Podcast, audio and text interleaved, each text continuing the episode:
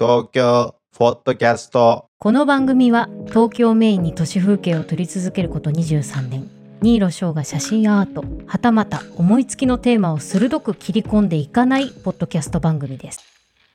おはこんばんにちはでございますと東京ホットキャストのお時間でございます。まあいつかは、えーケンタッキーフライドチキン KXC と、えー東京ホットキャスト TFC がねコラボするような時が来るといいんですけどね。その時はこう音楽ではなくてジュワジュワジュワっていうねチキンを揚げる音をバックに、えーホットキャストをね進行していきたいと思うんですけどなんか最近ちょっとね思い出してまああのふとした会話の中で思い出してねあの誰しもが皆さんね今振り返るとちょっと恥ずかしい勘違いとか若い頃にあったと思うんですよ一つや二つっていうのは。でまあ自分の話をしてみますと高校自分自分はねまあ高校生の時というか中高鉄力会っていうのが代々木にありましてそこはねもう東大しか目指しませんっていうような塾があってねそこに通っていたんですよただ高校入る前からバーチャファイター3っていうのがね、えーゲームセンターでまあ流行ってで自分も結構のめり込んじゃってねまあ塾通いするのにあたって親からこれはご飯代としていくらかもらってるわけなんですけどそのほとんどをまあばあちゃんにつぎ込んでしまっていたわけなんですよね。まあそんな日がいつもあって。となると鉄力会っていうのがまあ学校終わってからになるので、えー何時からかな？17時からとかなのでご飯食べないとやっぱお腹が空くんですよね。17時から終わりがねほんと22時23時とかっていう塾だったので、まあ、ゲームにお金を使ってしまって1ゲーム100円なんですけどもう本当にえー財布を見ると100円玉があ1枚2枚しかないような状態があると。で、えーそこでねまあ使わなければラーメン食べたり定食だって食べれたんですけどいかんせんまあ使ってしまったものは元に戻らないわけですから。で、えー栄養になりそうなものえー、っとね何だったかなあの駄菓子のカツ太郎？ビッグカツっていうやつかな。あれを3枚買ってまあそうするとやっぱ栄養バランスが悪いんじゃないかと、まあ当時の自分は思ったんですよね。そこで栄養を補わなければいけない、つまり野菜を取らなければいけないなんていうふうに思って、何を考えたか僕はね、プリッツのサラダ味を食べれば、野菜を食べたっていうことになると思っていたんですよ。それがね、えっとえー高校2年、3年あたりなんですよ。そりゃね、東大も落ちますわっていう話ですよね。ニーロ少年はね、だからその、とんかつでもないようなね、あの、あれは、魚の白身をね、あの、吸ってあげたようなカツもどきですけどね、それを食べて、サラダ味って書いてあるから、で、なんかこう、パッケージにはトマトのフレッシュな絵なんて書いてあるから、それを食べればいいんじゃないかなと思ってプリッツのサラダ味を好きで食べていたというよりはまさに野菜を取るために食べていたっていうようなね今考えるとバカなのか君はっていうような、えーそんなことをやっていたわけなんですよ。ただサラダ味ってあれ何なのかなっていうふうにね後々思って調べてみるとサラダ油の味なんですよねあれって。だからまあよくあるそのお菓子でサラダ味って書いてあるのはまあサラダ油を使ってまあ、炒めたり、えーなんというか、まあ、おせんべいもね、そういうのをサラダ油をこうまぶして、その後からお塩をかけたっていうような話であって、まあ、飛んだサラダ違いであるっていうようなことなんですよね。じゃあ、そもそもなんでサラダ油がサラダっていう名前がつくのかっていうと、ドレッシングに使っていたからサラダっていう風になんか名乗り始めたっていうような記憶があります。まあ、いつか調べた記憶ですね。まあそんなようにまあなんかね思い込みというか恥ずかしい思い込みっていうのはあるもんなんですけど、えーまあ、話は写真の方にこうシフトしていくと。まあ、写真を始めたのがそのサラダ事件の、まあ、事件なのかな、えー5年後ぐらいになる。いや5年後。えーっとね高校まあ5年後ぐらいかな。うん5年後。ある時ふとねあの写真始めて23年した時かな34年かな分かりませんが写真行為において自分の意思っていうものまあその思考したものっていうのがどれだけ反映されているのかもしくは反映されていないのかもしれないなんていうことをちょっと思ったんですよね。やっぱり写真っていうのはやっていくといろんなことを疑問に思ったり、えーふとねなんか考えてしまうってことってあると思うんですけど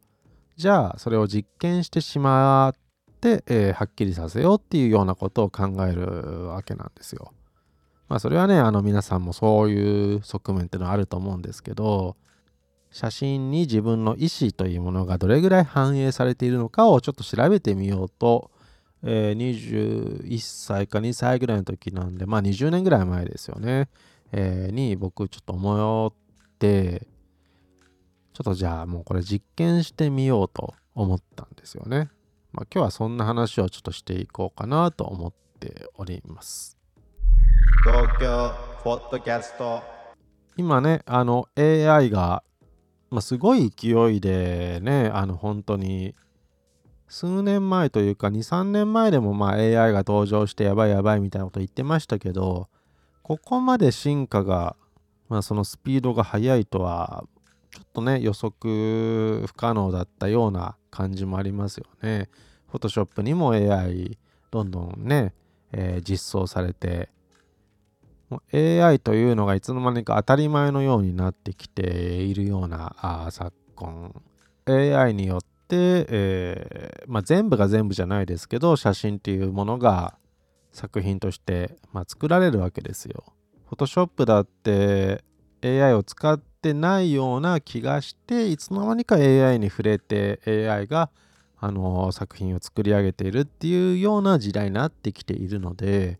じゃあその中で自分のその意思決定のプロセスっていうものは AI とどれぐらい関係があるのかもしくは無関係なのか今で言うとそういうところなんですよね。で20年前、えー自分の写真というものもちろんあのフィルムの時代ですけどどれぐらいその意思決定プロセスにちゃんとね自分の意思というものが考えというものが反映されているのかこれはね実験しないと分かんないなと思って、えーそういう実験をねやったんですね。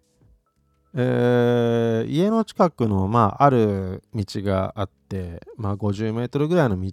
でその実験をしたんですね。自分の意思があるかどうかっていうのをどうやって実験するのか、まあ、それに関してこれから言う実験が正しいのかどうかはまあちょっとね正確には分かんないんですけどまあそのある一定の50メートルぐらいの道をですね、まあ、2本のフィルムを使って、え実験したわけなんですよ。まず初めはその50メートルほどの道を普通に、えカメラを持って、え撮ってみると。これはもうまさしく自分の意思で、え撮影して風景を切り取っていくっていう行為なのでまあ100%自分の意思が反映されているものということに一応しておくと。2本目のフィルムに関しては同じ道なんですけどえっ、とねカメラ何だったかな？なんかミノルタだったようなニコンだったようなちょっと覚えてないんですけどそのカメラをですね紐で吊るすわけですよ。紐で吊るして手に持つとまああのちょっとうまいことね紐で吊るしてレンズは前を向くようにして、まあ、そうするとカメラの重さでくるくる回って、まあ、自分の意思とは関係なく、まあ、カメラ回ってたりするわけなんですね。でさらにシャッターチャンスというものを除外するためにセルフタイマーにしてでさらにくるくる回っているカメラなんで本当にこうそれを僕がね吊るして手で持って歩いていくと。そうするとこうブラブラとカメラは適当に回りつつセルフタイマーで僕が意図しない瞬間にシャッターが降りる。あんまりね詳しく覚えてないけど確か 24mm を使ったと思うんですよなのでその当時僕が持っていた 24mm なので、まあ、24から40の ATX の時なだったと思うんですけど、まあそうすればピントの問題もなくなりますからね。シャッタースピードもある程度担保できるようにプレストを使って、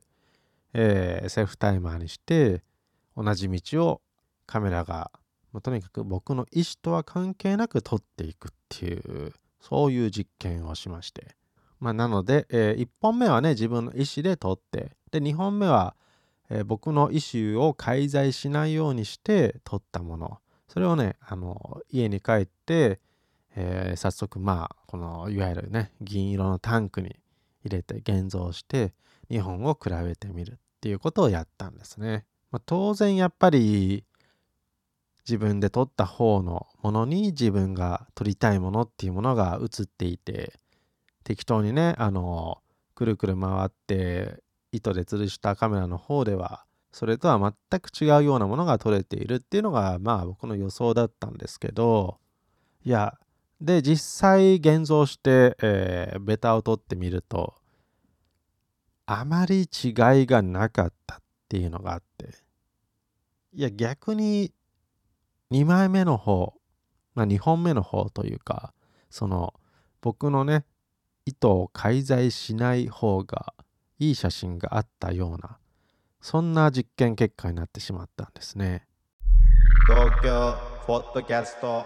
まあ人というのはやっぱこう考えすぎるがゆえにそのね考えすぎてしまっていいものが撮れないっていうのはよくあることだと思うんですけどまさにそういうことが撮影のね、えー、比較実験として出てきたのではないのかなと思ってるんですよ。今でもおそらく同じことやったらまあ僕なんて今、なんていうのかな、こう固定概念で凝り固まっているところがあるので、そのくるくる 645Z を回してね、撮って、まあちょっとね、そのシャッタースピードとかそういうことはありますけど、そういうことはまあ抜きにして、えー、撮れたとして、よほどね、あの、自分でこう構えて、ここぞっていうことをやるよりは、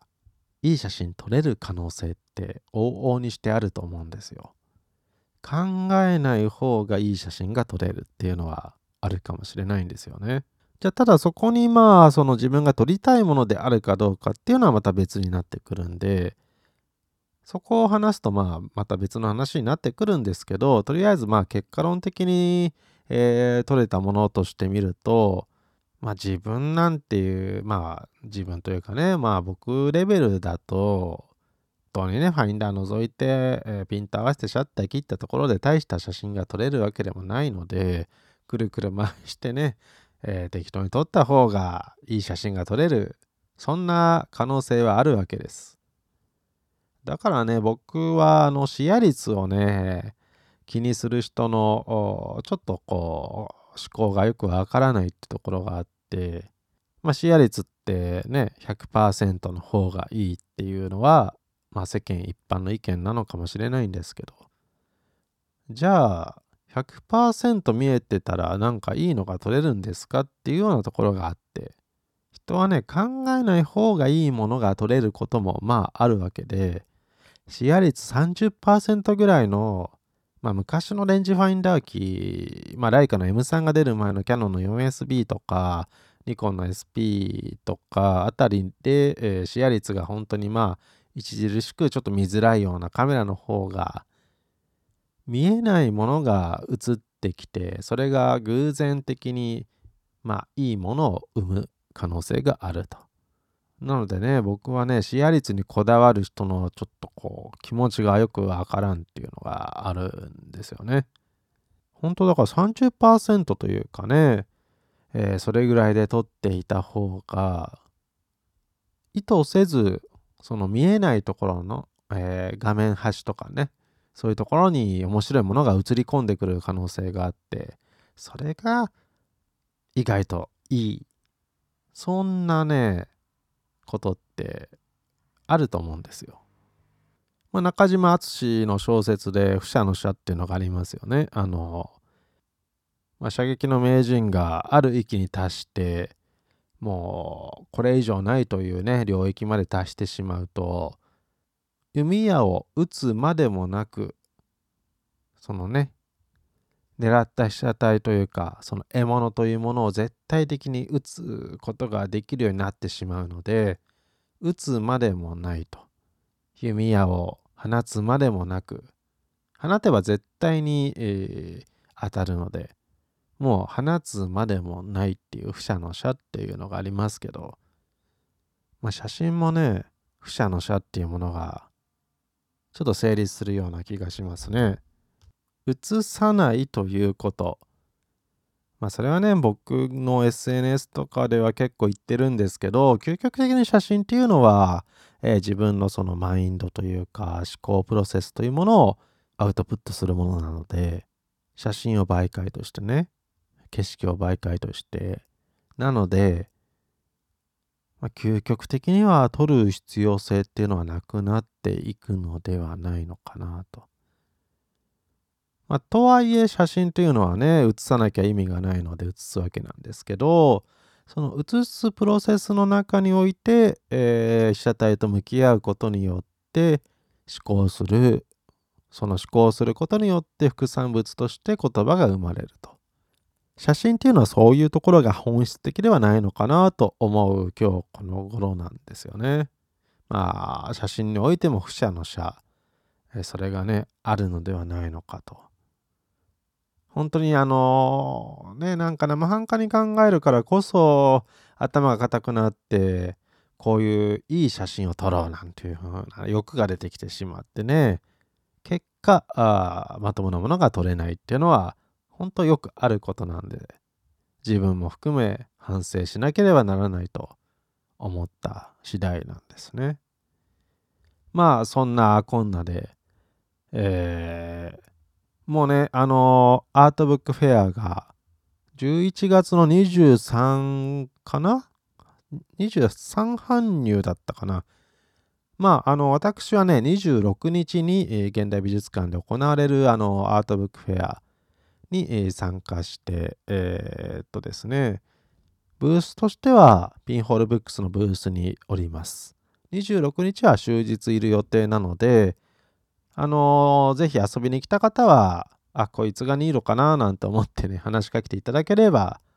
えーと思います。まあ、あのー自分の写真集、ピンホールブックスから出ている、アンサステナブル、ペタロポリス。まあ、時間があれば、そのすり出し、すり出しっていうのは、あのー印刷所で写真集作るときに印刷した印刷所でカットする前のね、えー状態のまあ大きな紙にだからその4枚ぐらいの写真が載っているような感じで、えーちょっとかっこいいんですよ。すり出しってのも。持っていけたら持っていこうかなと考えております。まああのーそんな感じなので26日東京アートブックフェア。またねあのー新しいちょっとお知らせがあるんですけどえー12月入るとねなんか、お知らせできることがあるんですが今はちょっとまだ非公開ということでお楽しみに、えしてください。それではあの東京ホットキャストシャープ34ということでございました、えーでは次回またお会いいたしましょう。さようなら。